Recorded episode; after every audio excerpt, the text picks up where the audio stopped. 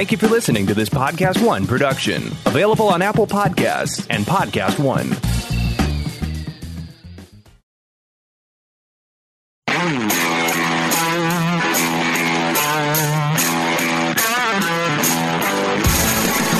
This is No Excuses with Jon Taffer. I'm Jon Taffer, best-selling author, bar rescue guru, and soon your new best friend. I've got a lot of shit for us to talk about, so stop making excuses and let's get started, because this gets real right now. All the way from the studios at Podcast One, here's Jon Taffer. So, hello, everybody. Welcome to my No Excuses podcast. It is week 52 in my podcast world, June 18th. Before we get going, make sure you hit subscribe at Apple Podcast or go to podcastone.com or the Podcast One app so you can get your new episodes every Tuesday. Well, we just finished week two of Marriage Rescue. Ratings are good. People seem to like the show. I'm pretty excited about it. And uh, uh, for my interview this week, I have Lisa Lampanelli. And you know what's interesting? Years ago, I was politically sort of opposed to Lisa. I must say I was not her biggest fan. But you know, you learn that people's political views don't necessarily affect whether they're likable to you or not. And, and you know, Lisa's a great example of somebody who we don't always agree on everything, but boy, did we become good friends. And, and uh, she's just a terrific person who's become a life coach now, and she's trying to help people. And it's fascinating. Lisa made it to the top of the comedy world, and then one day said, "That's it. I'm done with stand-up comedy," and she hasn't done it since. So Lisa's going to be my guest. We'll be interviewing her a little later. Of course, we're going to do some great audience call-ins. I always look forward to that. And then I wanted to uh, take a moment and discuss today in history. I was looking at the papers. In 1885, the Statue of Liberty arrived in New York Harbor this week. The first American woman went into space in 1983 on Challenger. In 1975, the movie Jaws was released. Wow, 1975. So, 85, 95, dude. Movie's 40 some odd years old. Is that incredible? And people still ride to ride and, and keep watching these movies. It's unbelievable. Pluto TV is the leading free streaming television service. You can watch over 100 TV channels and thousands of movies on demand, all for free. There's no credit card needed and there's no sign up. Pluto TV is the easy and completely legal way to watch your favorite TV shows and hit movies. So what are you waiting for? Never pay for TV again. Pluto TV is free on all of your favorite devices. So download Pluto TV today. Let's see what our congressional acts were this week. So the first one's great. Global Garbage Man Day. Did you know that was this week, Corey? I didn't. That's interesting. So you should leave some extra garbage Yeah. for your garbage man. Maybe uh, put some air fresheners out there, do something for him. It's National Eat Your Vegetables Day. National Stewart's Root Beer Day. Now, whoever works for Stewart's Soda Company landed on that one because it isn't just Root Beer Day, it's Stewart's Day. National Apple Strudel Day, Cherry Tart Day. They're competing with each other for the same frickin' day. Now, if I was in Congress, Corey, and if you were in Congress and they said, listen, it's Apple Strudel Day, we want to add Cherry Tart Day, wouldn't you say no? Yeah, I would. I'd say, hey, it's already apple strudel day. It's, it's you can't put the two fruits together like that. It just seems to be uh, uh, completely politically incorrect. This week is Go Fishing Day, Splurge Day, Garfield the Cat Day, Martini Day. That's a good one. National Watch Day. Uh, Corey, I need you to watch, buddy. Just keep watching, okay? All right, I'll keep watching. I'm not sure what you should be watching for, but I want you to keep watching. All right. National Hike with a Geek Day. Phew. National Vanilla Milkshake Day, National Ice Cream Soda Day. See, here we go again. Milkshake Day and Ice Cream Soda Day are the same. Doesn't that diminish each one? So if you were going to go out right now, which of the two would you get? You don't know what to choose, do you? Right. So you're stuck. And this is what our Congress does to us. They put two things in place and they create the divisiveness. And here's a perfect example of it. Rather than directing you to the cr- logical choice, today is ice cream soda day. Nope.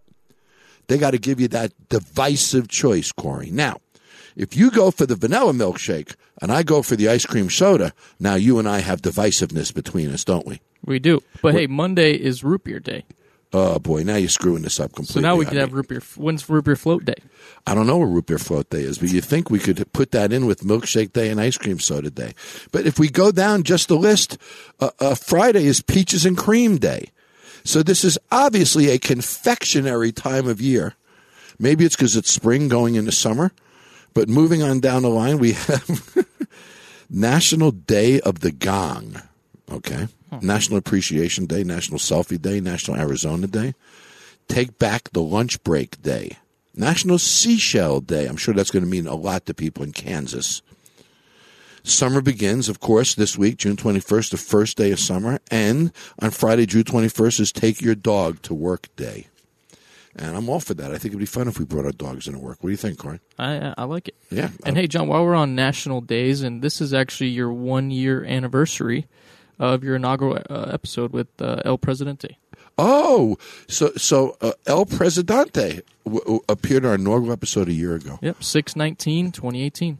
Wow. And for those of you who haven't seen it, I, I did a show with El Presidente uh, in Barstool called uh, The Big Brain. And it's sort of Shark Tankish. People pitch deals to us, and Dave Portnoy, El Presidente, wanted to invest a million dollars in some businesses. So he called me and somebody else. We sat with him, and that's on the uh, Barstool Sports website now. It's called Big Brain. And uh, that was sort of fun to do. But Dave was here a year ago. It doesn't seem like a year ago.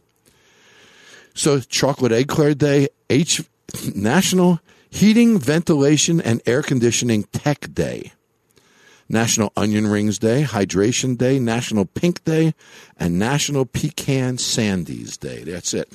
That was our Congress at work. Those are the things that they wanted us to think about this week. I'm glad we did. Personally, I'm going for the ice cream soda myself. I thought that was the best one. The root beer wasn't bad either. So, Corey, you watch a lot of TV, don't you? I do. Did you know that Pluto TV is the leading free streaming television service? You can watch over 100 TV channels and thousands of movies on demand, all for free. There's no credit card needed, there's no sign up, and Pluto TV is the easiest and completely legal way to watch your favorite TV shows and hit movies. So what are you waiting for? Never pay for TV again. Pluto TV is free on all of your favorite devices, so download Pluto TV today.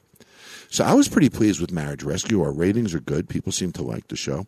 It, it, it's a, a, a very big departure from me. I'm not throwing food, at least in Marriage Rescue. At least I haven't yet. And it's made me think a lot about marriages these past few months. And, and A, uh, recognizing how good mine is to Nicole. I'm a really lucky guy. But next week on our podcast, I've invited one of my favorite couples uh, uh, uh, in all of America. Jenny McCarthy and Donnie Wahlberg are going to be on the podcast together next week with me, and uh, in the spirit of marriage rescue, you know, there is is, a great relationship. Both of them were sex symbols. They both had, uh, you know, big fame and celebrity before they met. They've been married now about five or six years, and, and theirs is a great story. Not only about Jenny personally, who's been on this podcast before, but now I'm going to have Donnie and Jenny together next week. So make sure you don't miss that. And if you like my show, also check out Lisa Help with Lisa Lampanelli on Podcast One. So Lisa used to be called the Queen of Mean, and now she's the Queen of Meaning. You can join Lisa each week as she sits down with a guest host to solve their problems as well as some of her own. So download new episodes of Get Lisa Help with Lisa Lampanelli every week on Apple Podcast and Podcast One. So I listen to Lisa's show. I did, Corey.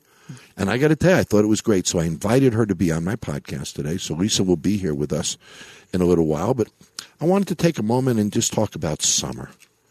So what are you doing this summer, Corey? you taking a break? Uh, I'd like to. I want to get a boat. Really? Where are you going to put it? Lake Mead? Yeah, Lake Mead, Arizona. Like Lake Havasu, something yeah, like Lake that? Havasu, just kind of close. Gotcha. So you got your dirt bikes. Yeah, yeah, You got your four wheel vehicles for dirting, yeah, yeah. I got too many toys, I tell you. and now you're going for the boat. I don't blame Yeah. you. You're a young guy. You should be doing these things. So, so uh, you know, this summer I am, and I'm going to tell everybody a secret. I'm actually sneaking out tomorrow night in my bus, and I'm driving up north, and uh, I'm going to go up towards Montana and just uh, take a week or so, Corey. And I bought my new bike. You saw my new bike. You helped me put it together. Yeah, that thing's sweet. and I bought a juiced e-bike, and it's the most incredible thing I've ever owned. It's it it goes about uh, 35 miles an hour. It's an e-bike, and it's big, and it's got four inch wide tires on it and stuff. I'll put a picture of it online. But uh, Juiced did an incredible job on this thing. So uh, I love it so much. I had to get a mount for the back of my bus to put the bike on because I want to take this sucker with me. I love it so much. So Corey, you were amazing yesterday. Corey helped me get the mount on, on the bus and get it all set for my trip. Yep. But you know, when I get to take these bus trips, it's it's something really special to me, and some of us should all think about this. You know, there used to be a lot more cross country trips across America years ago. Today, we're so quick to get on an airplane and fly from city to city. You know, if you haven't, maybe this summer, take a weekend, take a drive, go see some small towns, drive through middle America. It's an amazing thing to do. I get to do that every year in my bus, and I love it. I love not being in airports. I love being able, to pull into small towns, sleep wherever I want, and really get out there and see how amazing our country and, and Americans are across the country. So uh, uh, it's an exciting time. The economy is good. People have money in their pockets. Employment stability is really high. Most of us are in a better place than we were six months ago, economically and with job security. So do yourself a favor. Take some time off and enjoy the frickin' summer. You agree? I agree. Okay. I'm ready to do some uh, serious interviewing. So when I heard Lisa's podcast, I invited her to come be on my show, and I wanted to talk about something that was fascinating to me. Imagine this. Imagine in life you become a journalist. You get a degree to become a journalist. You go to fine universities. You learn journalism. You work for magazines like Popular Mechanics, even Rolling Stone. This is Lisa. Then one day you start doing stand up comedy and you get really good at it and you get really famous. You get HBO specials. You get DVDs for sale, guests on all sorts of shows, tonight shows, celebrity roasts, top of the world. Become controversial, which is what Lisa loves to do because that's her style of comedy. And then one day, imagine this, Corey, on top of her game, Lisa says, You know what? I'm finished with stand up comedy. And she literally walked off stage and never did it again. Wow. And it's fascinating when you think about someone who, for some reason, she could have gone for the cash, Corey. She's making great money as a comedian. Oh, yeah, I'm sure. Easier life. She didn't have to worry, struggle, no financial. But she chose something in her heart that might not have made sense in her head. For some reason, Lisa walked away from a very successful career to pursue something else that was more important to her than a very successful career. That is fascinating to me. And that's why I wanted Lisa to come and talk about what it is that motivated her to make such a drastic change in her life and how much happiness she's found after. It's a great story. So when I come back, I'll be with Lisa Lampanelli. Don't shut down this podcast yet. No Excuses with Jon Taffer continues next. Want to talk to John? Email him now at podcast at jontaffer.com. Every car comes with its share of stories that thing in your bumper when you nervously picked up a first date, the luxury package you got after a big promotion, or the mileage you saved by riding your bike all summer. And while you can't put a price tag on your stories, now with TrueCar, you can at least find out what your car is worth when it's time to sell or just trade it in. Just go to TrueCar, simply enter your license plate number, and watch how your car's details pop up. Then answer a few questions, navigation, moonroof, etc., and watch as they bump up your value. High mileage, you already knew it was going to cost you, but now you know how much it dings your wallet so you can plan ahead. And once you're finished, you'll get a true cash offer sent in minutes, which you can take to a local certified dealer to cash out or trade in. So when you're ready to experience a better way to sell or trade in your car, check out TrueCar today. TrueCar cash offer not available in all states. Taffer's back. This is No Excuses with Jon Taffer. It's a pleasure. It's a pleasure to talk to you. So I'm going to make you smile. I am a bar owner from Long Island who's a member of the Friars Club. Do you still want to talk to me? Oh, absolutely. What's funny about this? My ex-husband was a bar owner from Long Island. That's why I'm saying it. Right. And you know what's funny? Your show is the only show we ever agreed on in the history of our three year marriage. I'm telling you, we would watch this bar rescue. Like it, it, it was on Sunday nights where one at, at one time. And I was laughing. I go, man, Jon ought to know that he's the only thing we could agree on in three years. That's funny. Well, it's good to hear. Well, I'm a big fan, Lisa. It's a real pleasure to talk to you. Thank you, know, you. I've always thought that you're incredibly courageous, and, and you know that you, you, you and I share this directness. Yes. And and you're not good at holding back your thoughts. Neither am I. I know. And you know what's funny? It's really no nonsense. A lot of people call what I do tough love. I think it's more like no nonsense. Like, why am I going to just you know, if I'm coaching somebody, why am I going to beat around the bush? I'm just going to tell you what to do, and if you ignore me, then you it's your loss. I, I feel exactly the same way. You know, it's interesting. The compression of doing bar rescue has made me do what normal people do in a month in like days. So there's this clock ticking in my mind, and I wonder if that's not the way you naturally are, because I am. You just want to get to it, right? You just Right. want to get to it. You know, we don't need the bullshit in the middle. No, I can't stand that. You know, it's really funny because like when people hire me to do coaching, they like literally my coaching teacher would be like, "Well, they need to come up with the answer and lead them into it." And I'm like, "How about I save the money and just tell them what the f is wrong with them?" Because Yes. I can assess that. I could tell you if you married your father. Okay, let's figure this out, bitches.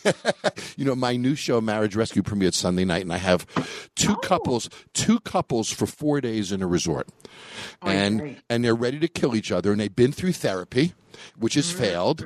So I keep them in separate rooms with a PA in the door because there's no make-up sex. That's not allowed, and I have four days. And you know what's interesting, and this is just me so concurring with what you do is there's no next week. There's no next week visit of the therapist. I don't have to worry about insulting them because I'm not going to have to see them again next week per se. I don't need the next check. And Yeah, and yeah, yeah.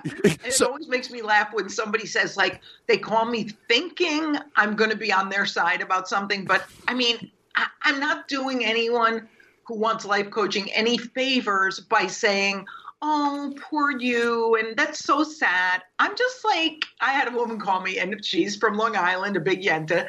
And she was like, well, my friend insulted me. And then she recounts the whole conversation. I'm like, you insulted her first. Go apologize. But I thought you were going to say she was mean to me. I go, no, you were mean to her first.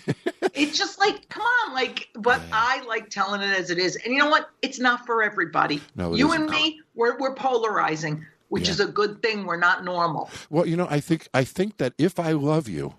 And then I deceive you. That's not freaking love. So when people say, you know, if you love me, you wouldn't say that to me. No, I'm saying that to you because I love you. For Christ's sake, straighten it out. Well, exactly. And do you are you the type of guy though? Because I know there's this thing. It's so hard not to advice give. Like I understand you have to meet people where they are. You have to only you know give advice if asked. But do you find it really hard to hold back in life in general? Oh, absolutely. Absolutely. Even my wife, we've been together 23 years. And, and you know, the, I just, I'm just, and she'll look at me and she'll know it's in my head. She'll know I'm going to say it wherever we are, whatever we're doing. She know, and she just watches it. Three, two, one. I can hold it about four or five seconds, maybe, Lise. And then that's about it. And I'm guessing you're exactly the same way. Well, hey, whatever worked, it worked because 23 years later, you're still together, and I'm trusting that you don't hit her. And uh, if you did, maybe she had it coming. Just kidding. But So- no, I, I just, and that's what fascinates me, by the way. That's one show you won't see from me until maybe 25 years from now when I'm 80 ish and going, how do people make relationships work this long? Yeah. Like, this is a big mystery to me because I've never been able to keep something going. What do you think is the main ingredient? You know, I think the biggest one, and for my show Marriage Rescue, I actually read books and I really studied at least, and I found that there are six major elements to a great relationship, any relationship. Significance, we got to be significant to each other. Connectivity, we got to connect, intimate or friends or however, we got to connect.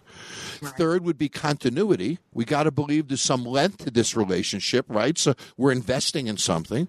Fourth, we both got to contribute to this. You're my mm-hmm. buddy, I'm your buddy. We both got to give to this. It doesn't mean money, but give some way to it. Sure. Next is there's got to be some growth together. Mm-hmm. And then there's got to be some variety in our lives. I don't mean sexually. I mean variety and go places, do things. In essence, have some freaking fun. So well, I am proud to say that Jimmy, my ex-husband, and I had zero out of six. so that's, and by the way, you know what's funny? We have about four or five of them as friends. That's so that's what's funny. That's why I think our friendship has lasted and still is very friendly with him and his new wife and myself. Whereas, like as a marriage, I was just like, I can't. Like that's just not my thing yet. But who knows? Maybe someday Lisa Lampanelli will work on herself and figure out how to attract a guy as wonderful as you. Oh, stop that. But you know, I think to answer your question, I think the biggest is significance. If you're important, Yeah. if you're important to me, then I'm going to care about you. I'm going to treat you differently. I'm going to treat Yeah. you like you're important to me. And if you if, and I'll make compromises, I'll make sacrifices, you know, I'll come through because you're significant to me. But if you're not significant to me, you know, screw it. You know, why would we invest that time? So so I think that the honesty that you and I portray to people, I believe, is because people are significant to us Yes. and yes. it matters. And other Yeah. people blow this stuff off. So, you know, I welcome when, when somebody like you says to me, you know, Jon, you are just completely screwed up on this, blah, blah, blah. Lay it on me. And I Yeah, bet 'cause you're the I same. My, I- I've always said, I've said actually just for the past few years to my friends, I need you to challenge me. Yeah. I don't need yes people. I need somebody to say and a shrink to say and whoever I'm, you know, really invested with, hey, that was wrong what you did. Yes, that was too angry. You need to work on this. You need to work. I don't need people just blowing smoke. This makes me a better person if I'm people tell me the tough things. And yeah, it's fun to hear no, but we want to be better people, right? Yeah. So I want to talk a little bit about how you became you because you fascinate me, honestly. I find you interesting. So you're a Connecticut girl. Yep, yep. right? Grew up in a pretty ethnic kind of home environment, right? Italian Yeah. and Polish kind of home. I'm reading your bio. You know, Yeah. you you you. Went to Catholic school, Oh yeah. right? So which, you which explains uh, going into insult comedy and cursing like a sailor. Sailor. I mean, come on. When you when you have twelve years of nuns, you got to break out. my wife went to Catholic school, and I always say nobody can jump in a gutter like she can when it comes to conversation. So, No I, wonder you love her. so, and then of course you took some public. You went to Syracuse and some publishing courses at Harvard and stuff. But I love that you're a copy editor at Popular Mechanics. Well, see, I was. This is what's funny about me. I was so ego driven early on. I mean, up until when I retired from stand up, because I really wanted to always feel, again, significant, but to the wrong people, meaning the world. I needed everybody to think I was great. So I said, I need to work at a place everybody's heard of. And yeah, I couldn't get to Rolling Stone until a few years after that. But I was like, oh, at least they heard of Popular Mechanics. I can actually work there. A So significant my- gig. yeah, a lot of my drive as you know, even even doing you know as a comic doing Carnegie Hall or Radio City, most of it was to be like to my parents, like, "Oh, look, are you proud of me?" Which they were. Yeah. But again, a lot of this came from me uh, needing to fill that hole inside with something that was praise. Now Yeah. I'm like going, well, I fill the hole with joy and happiness and love and helping other people, that's more a more significant way to spend my time. Sure, it's more rewarding to you. So, so, Yeah. uh, so a lot of people don't know this about you. You're a copy editor and you're a fact checker, and, then uh, uh, uh, I love this one where you, where you talk about a book and spy says that you are average. Uh, defined you as your average decked out heavy metal head next door. I basically in the 80s was the metal mama. I used to interview all these heavy metal bands who were just horrible. Yeah. But I wanted to again to do something to brag about and I was a good writer and actually a really good interviewer. I'm still I love interviewing people. And um I'm, I think that's where like the podcast comes in because it's so much fun to just talk to people and you're pick their at it. brains. Yeah, But I enjoyed this whole idea of getting inside somebody's head. So yeah, again, interviewing all these dopey heavy metal guys, not learning too much, and then saying, "Oh my god, I got to do something else." Well, we have something in common. I ran the Troubadour in those days, so I Oh, worked with those guys because they were all playing in a Troubadour back in those days with the launch of all of that. So, sometime when we turn the microphones off, I bet we could share a few stories from those days. sure. I'm sure. So, so uh, uh, you know, some of my favorite work that you've ever done is I love you in that roast environment. Yeah. And yeah. you know, it's interesting when, when I think about you and I think about comedians, and and you know, may he rest in peace. Buddy Hackett was a very Ah. dear friend of mine. I was on a board of his charity, and I spent a lot of time with him in the later years of his life. And I always adored him because he was courageous in his day. You're very courageous in your day, and when you look at some comedians, some take that safe route, right, and they stay within the the alleys, if you will. right. Others, you know, are are, are stupidly bold and go nowhere because there's no depth to their boldness, right? Right. So they step out the other way. Did you want to be controversial when you first started? Was this who you were, or was this something that evolved? Because you use controversy very, very well. Well, what I think what happened was I started doing comedy just like anybody else, a little bit of talking about my life, observational stuff, my family. And then I noticed that the more I talked to the people in the audience, the more they responded. And I was like, oh, I have this gift for making fun without them getting mad at me. Yep. And yeah, over the years, a few people get mad, whatever. But then I go, wait a minute, this is fun for me. And it's honestly, now that I've thought about it, now that I've stepped away from comedy, Yeah. it's literally was my way of connecting. Yeah. I just wanted to connect. And I go, wow, I wasn't even what I would call, I, I've said this and you'll understand this. I don't think I was ever a comedian. I think I was a connector, but Mm. used comedy as the way to connect. Just like now I'm using coaching and the podcast Yeah. and stuff. So it's not about me. Um, oh, I'm a genius comedic mind. It's just like, oh my God, I'm actually talking to somebody in the audience and they like me. You know, And there's no harm in that. It just felt great. But after 30 years, it was like, oh, all right, something else is brewing. yeah. Did it bother you if they hated you? You know, yeah, of course. Uh, did. and you know what? did you I take that stuff personally? Because there's always a side that doesn't and a side that does. It bothered think- me in the beginning. I got better at it. Does it bother you? It, it now it doesn't bother me because I've stepped away from it. Yeah. But when you get in these Twitter wars and people say you're mean, even though you know you just have a good heart, but it was just insult comedy and like you were just trying to be like Rickles, you know, Yeah. because he was such a soft heart guy. Yeah. Like we're like mushy people on the uh, when we're off stage. So it did always bother me, and I took it so personally. Uh, And the thing is, I'm so glad that now I can go. I, I have tools now to think it through to where I go, it's not personal. That's about them, and that's okay. Right. They have their journey. I have mine. But yeah, I mean, like the other day, um, I posted about the podcast premiering, and they go, um, somebody put most unfunny comedian ever, and I just deleted it because it's kind of I don't want it on there. Yeah, but then I you. just go, wow, why didn't I take that personally? I think it's because I go, oh, maybe I grew a little. Yeah. But of course, if somebody said, you know, you're a shell of a person, you're a sham, you're Right, horrible. right. Of You're- course, it takes some working through. Sure. I hate when they say you're fake. Your show is scripted. You're fake. When I work so hard for it not to be. I You know- know, and is that's want to know what that is? I think, I think it's us hating being um, not disrespected, more like misunderstood. Yeah. Like, dude, it's Wait. clearly unscripted. Like Yeah. I'm watching you. You're at a desk. You're not reading off a paper. You're not going, okay, Lisa. So it's just like we don't like being misunderstood because it feels like we're being uh, dismissed, Yeah, and and that hurts our feelings. It does, or discounted, if you will. Right? That, that would be, or trivialized, if you will. And, and I find that really offensive because people like you and I work very hard on what we do, and we want to be taken seriously and Well, respected for it. Guess what it is with comedy? I've always done this, and now with coaching and the podcast.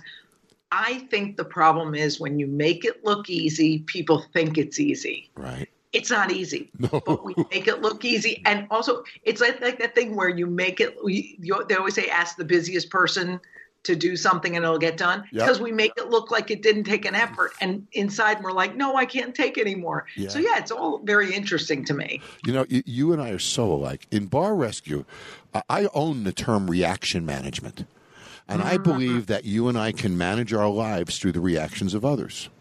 Right? Explain that to me. Meaning that if the people around you, you know, uh, uh, uh, look up to you, you've earned respect by their reactions, right? Understanding how they react to you. So, in essence, we put out an energy uh, and they receive it. And how is it received? You know, do people like you? Do they respect you? Do they hate you? Do they this? Do they that? So, I coined the term reaction management, meaning if we can really understand the reactions of those around us, we can better control our own lives and the way people react to us. So, ah. so in bar rescue, I'll look at somebody and say, say something to them that nobody would ever say to them. You are, a, you are a this, you know, a disgrace of a man, of a woman. You're, a, di-" and, and it's shock, boom, their brain opens up. How dare you say that to me? And now we're engaging at a level that I would have never cracked through if I didn't insult them. That sort of connects with what you're saying. So, yeah. Well, what's what's funny though is now that I'm dealing with people who have like really raw issues, I'm not allowed to yell. Apparently, I have to actually listen. But what's really crazy about it is, like when you were saying that, I was like, oh my god, if I ever tried this, because like think about it.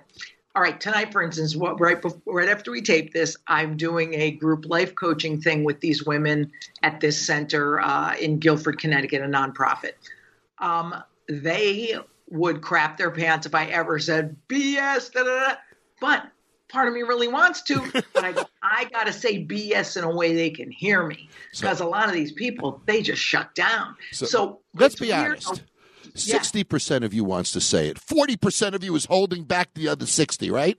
guaranteed like a woman last week i'll tell you the truth i said to her she she said how beleaguered she is by having to watch her parents all the time and her brother and sister don't help and i go yeah and part of you really probably likes that you're the one who rescues and she goes no i don't and you have to go she doesn't see this at all okay but see that's what i almost want to i would love to just push and push that'd be a great tv show but you know, in reality, these people sometimes are so damaged, you got to go, ah, ba- better back off. They're I don't want anybody uh, going mental on my behalf. And But they're leaning right. on you. They need support from you as much as information and guidance.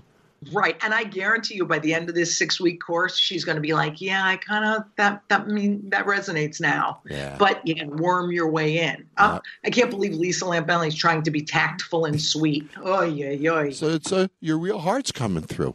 Okay. Yeah. So so was Apprentice fun? Oh God, it was horrible. and it wasn't anything anyone else did wrong. I took it so seriously because I wanted to win. I don't blame you. I, I I like being smarter than everybody. Yep. And I was there with really smart people like Adam Carolla, uh, oh, Penn Jillette. Like these Yep. are like genius level guys. But there I am losing to people like Clay Aiken and Arsenio Hall. Not like they're not smart, but we're about on the same level. Yep. So we're sitting there doing the show. Jon, I was dying.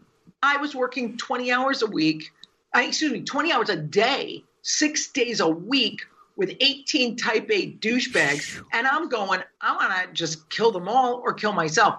And, you know, when you're a celebrity on these things, they give you whatever they want. You want. So I'm eat, living on sugar. I'm eating my ass off. I said, you know what? This thing's got to go. So luckily, I made it to the final four. I made 130 grand for my charity, which is great. But I said, boy, this couldn't end soon enough. Yes, you were happy to be out when you were, huh? God, yeah. Oh my Yeah. God. But it was really cool to participate in something like that. But I can never imagine doing something like that again. It almost killed me. It was the hardest thing literally I've ever done. Yeah, I was offered to do it last year or so, Arnold's first season of doing it. Yes. And I didn't Right. have the six or seven weeks or whatever, what is it? But I, after I said no, so many friends, Adam, one of them, said, Boy, you, you made the right choice. It was freaking brutal. By the way, Oh. what you just said happens to me on my set. I call it a, a, a culinary ass kiss. Yes. They come up to you with every donut, every cake, everything in the world to try to make you happy. And uh, so, if you say, you know what, I'd like a chocolate cook- cookie, hundreds of people are running up with cookies, and it's right culinary ass kiss. I love that. And you know what's funny about it? People used to do that to me when I was playing at theaters uh, with comedy. They think that I wanted sugar all the time because I would always talk about sweets and chocolate and this and that. Well, you know, after you lose 107 pounds, you're like, uh, I can't have these sweets in the room anymore. It's too tempting. I want to keep my weight off. So that, which thank God I have.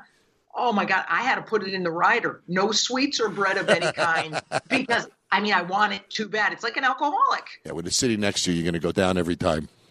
Exactly. you know, you've got uh, now. You have you dealt with a lot of drunks on your show as far as the bar owners or drunks. Yeah, many, many. What do you think? I mean, clearly, do you have to get tell them to just clean up their act? I got I got to be heavy with them because Yeah. because everybody around them's an enabler, or they wouldn't have been drunk so long. Oh my god! So, so I look at every single family member, husband, wife, is it as a freaking enabler. I mean, this guy's been Yeah. drunk for months. How do you justify that yourself? So, so it, it's it's breaking them all down, and it's as much as calling the drunk out, as much as calling the family out around him.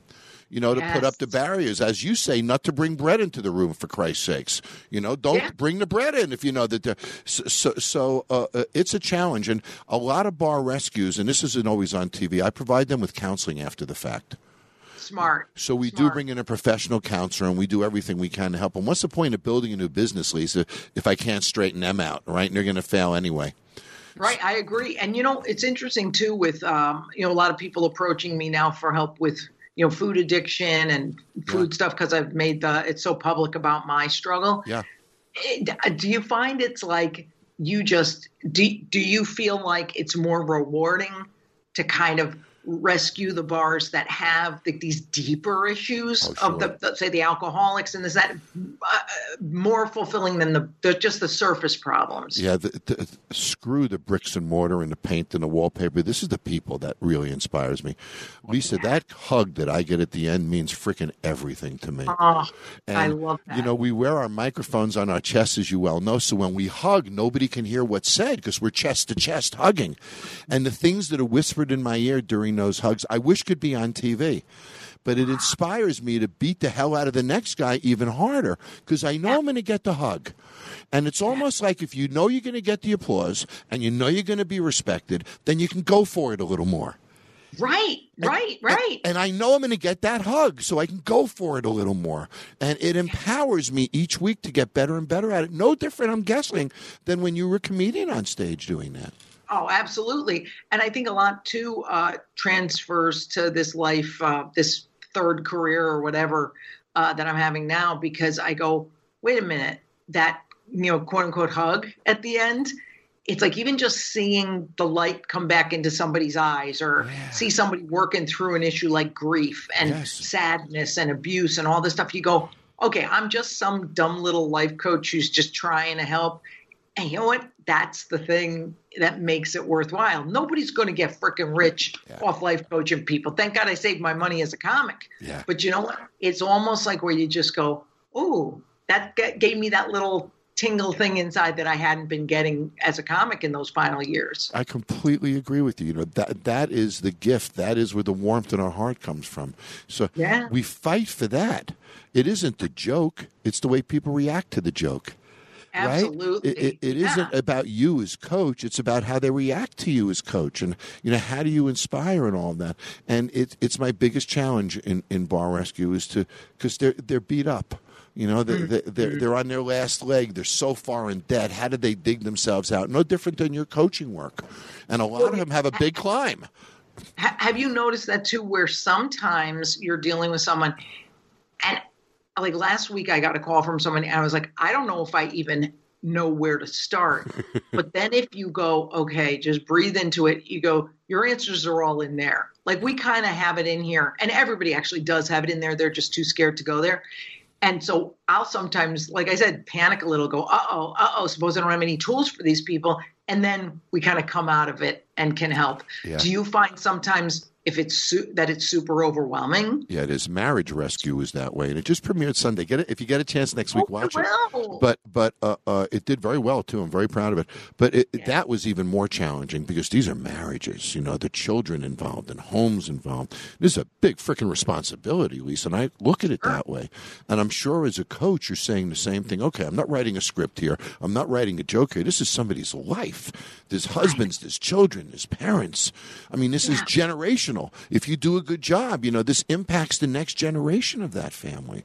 So Yeah. I think there's nothing more important for you and I as human beings, and I know you're this way from watching you and talking to you this way. In the end, you respect me, and you're honest with me out of respect, not disrespect. Absolutely. Because if we didn't respect them again, like you said, we would hold back and go, TikTok, uh, you know, I'm getting paid. Yeah. It's it's got nothing to do with. I remember even saying to my business manager before I quit comedy, I said, "Dude, I may never earn another cent in my life. Are you willing to sign off on that?" Because this was never. I mean, obviously, this was never motivated from a financial standpoint. Boy, if I can't go through life and go, well, I did a little something. We like we all want to do a little something. I think at heart humans want to do that, and I think it's kind of a blessing we get to do it. Yeah. So I got to ask you, you still like getting a laugh every once in a while when you're out to dinner with some friends, don't you? Well, let me tell you, that's so funny you say that because I try to be the one who's now not. Because when I used to be out to dinner with people and doing comedy, I wasn't that funny around the table because I was getting my fix on stage.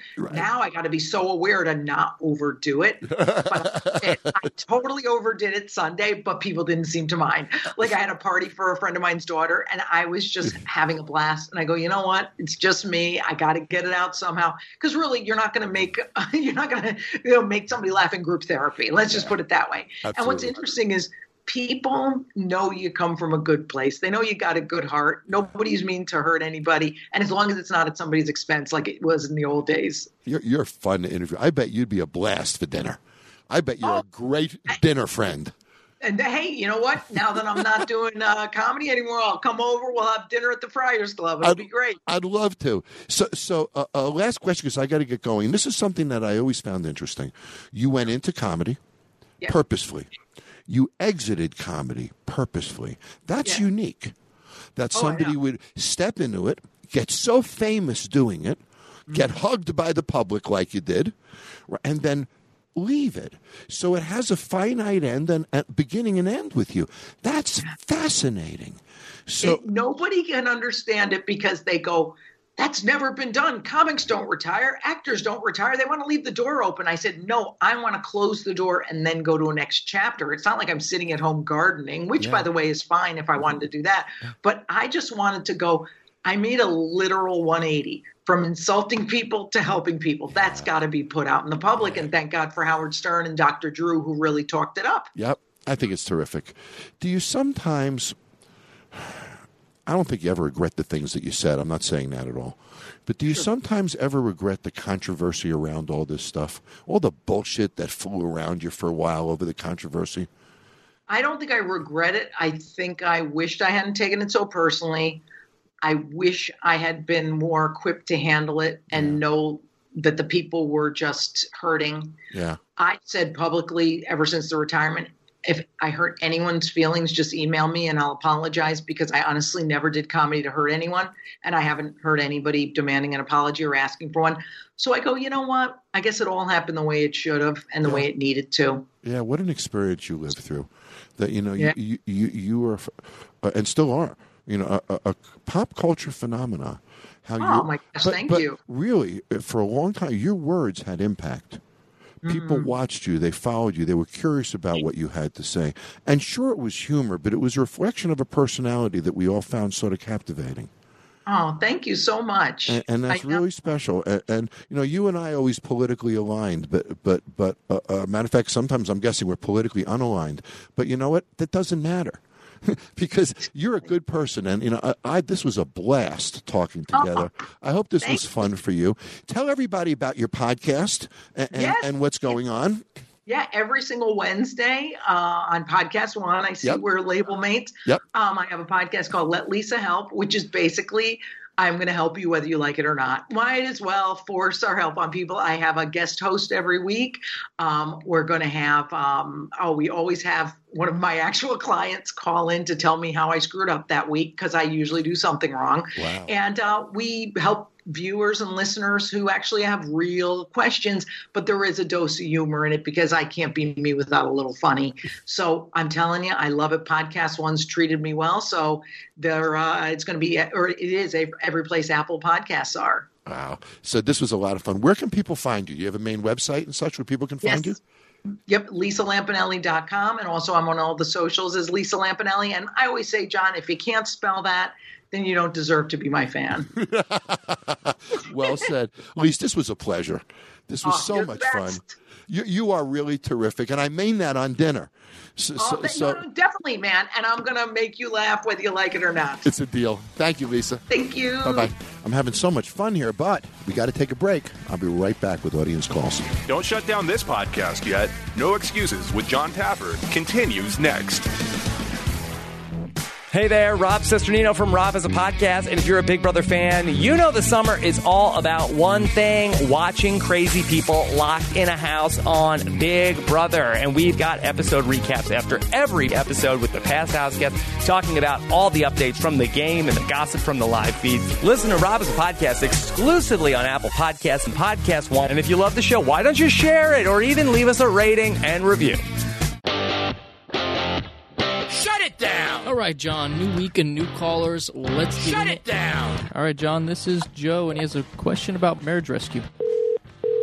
Hey, Joe, you're in one of my favorite cities, buddy. I love San Antonio.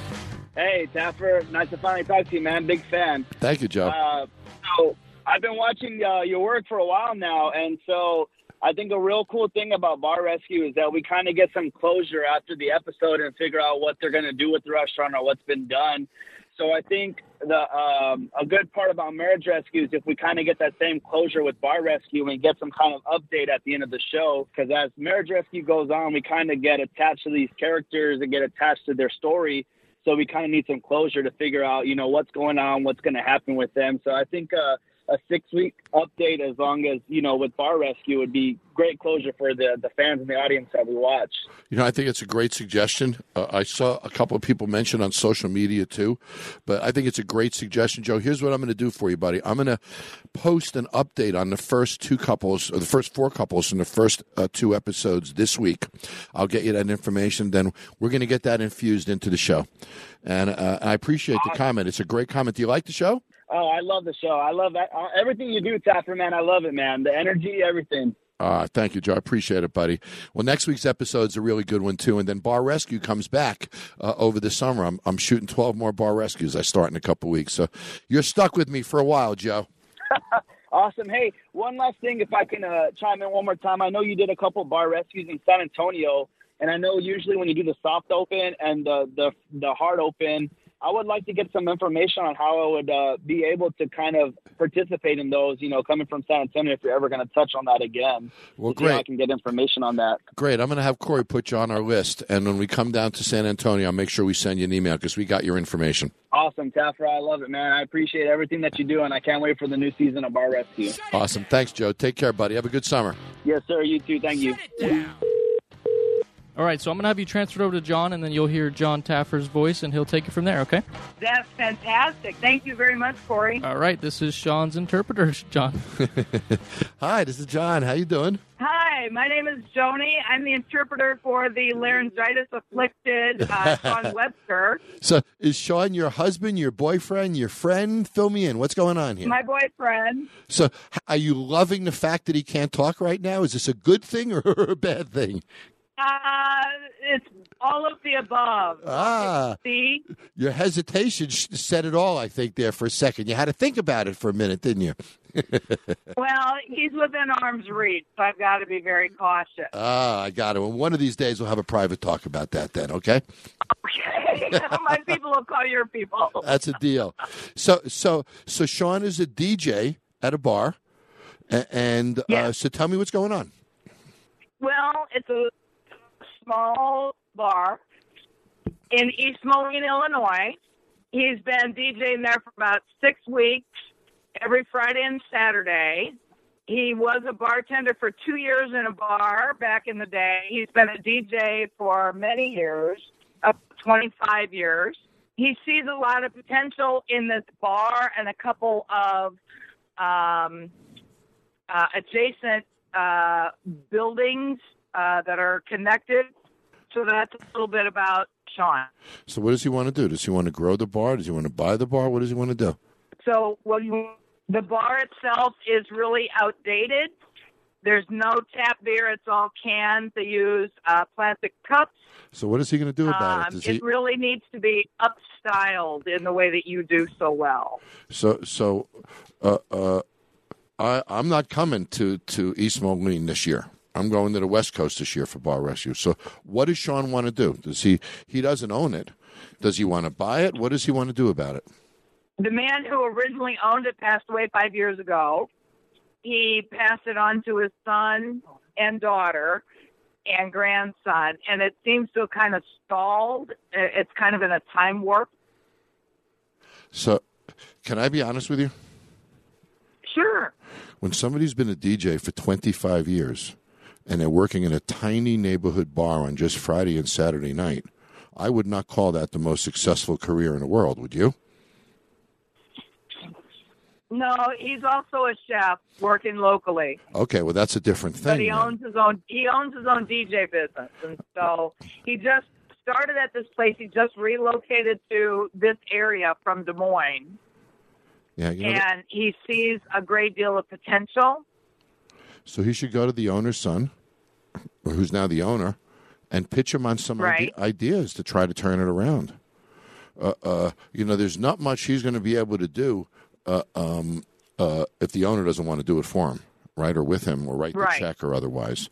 So, you know, there's so many things to do with the bar promotional calendars, marketing schedules, social media programs, ladies' night, men's night, sports night, happy hours, late nights. You know, there's a gazillion promotions and things you can put in bars to drive revenue. And, and Right. you know, we sell books with 50 bar promotions and stuff in them. So all that stuff is easy, but if an owner doesn't want to do it, it doesn't matter. And sometimes Well, owners inherit a basically, what he think he's um, pretty sure that the the the grandson um, who actually runs the place would be interested. Um, Sean was just basically doing his homework with you, and you know to see how the process works. So I would start with revenue. You know, if if it was me, I would come in. I would drop in a bunch of ladies' night promotions, late night promotions, as I say, happy hour promotions, Friday and Saturday promotions, music theme promotions based upon the demographic and targeting.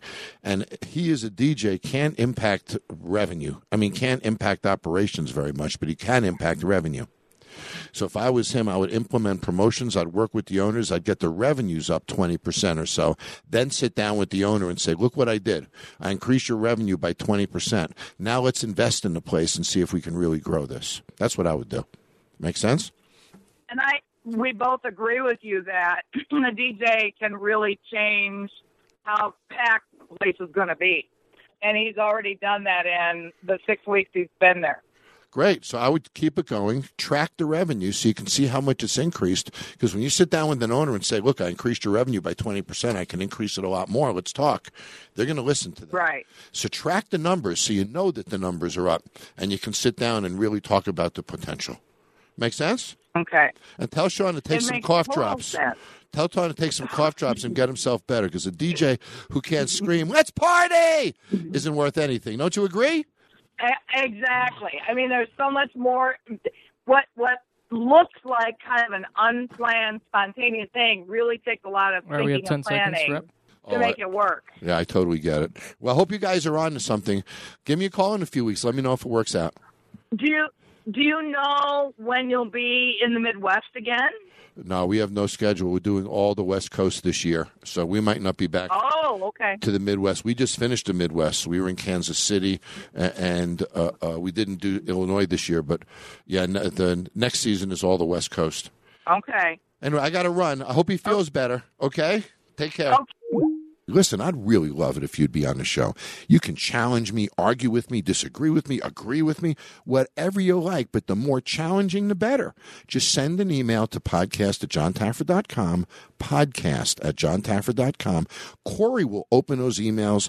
He'll set it up with you, and then you and I will talk on a podcast and we'll have some fun. And by the way, while you're at it, don't forget to hit subscribe at Apple Podcasts or go to podcast.com or the Podcast One app, and you'll get your new episodes every Tuesday.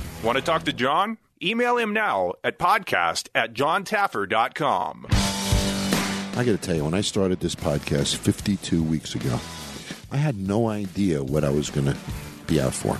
I do this podcast when I travel on the road. Every week I have to do it. I have to adjust my schedule to do it. I have to do it wherever I am. I can't let you guys down. You got to get your downloads every Monday night.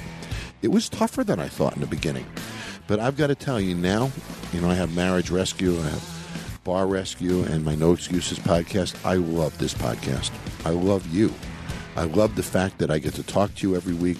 I love that we have this connection, this intimate connection that we could never have on television. So, on my 52nd one year anniversary podcast, I just want to thank all of you for listening, for giving us all this growth of this year.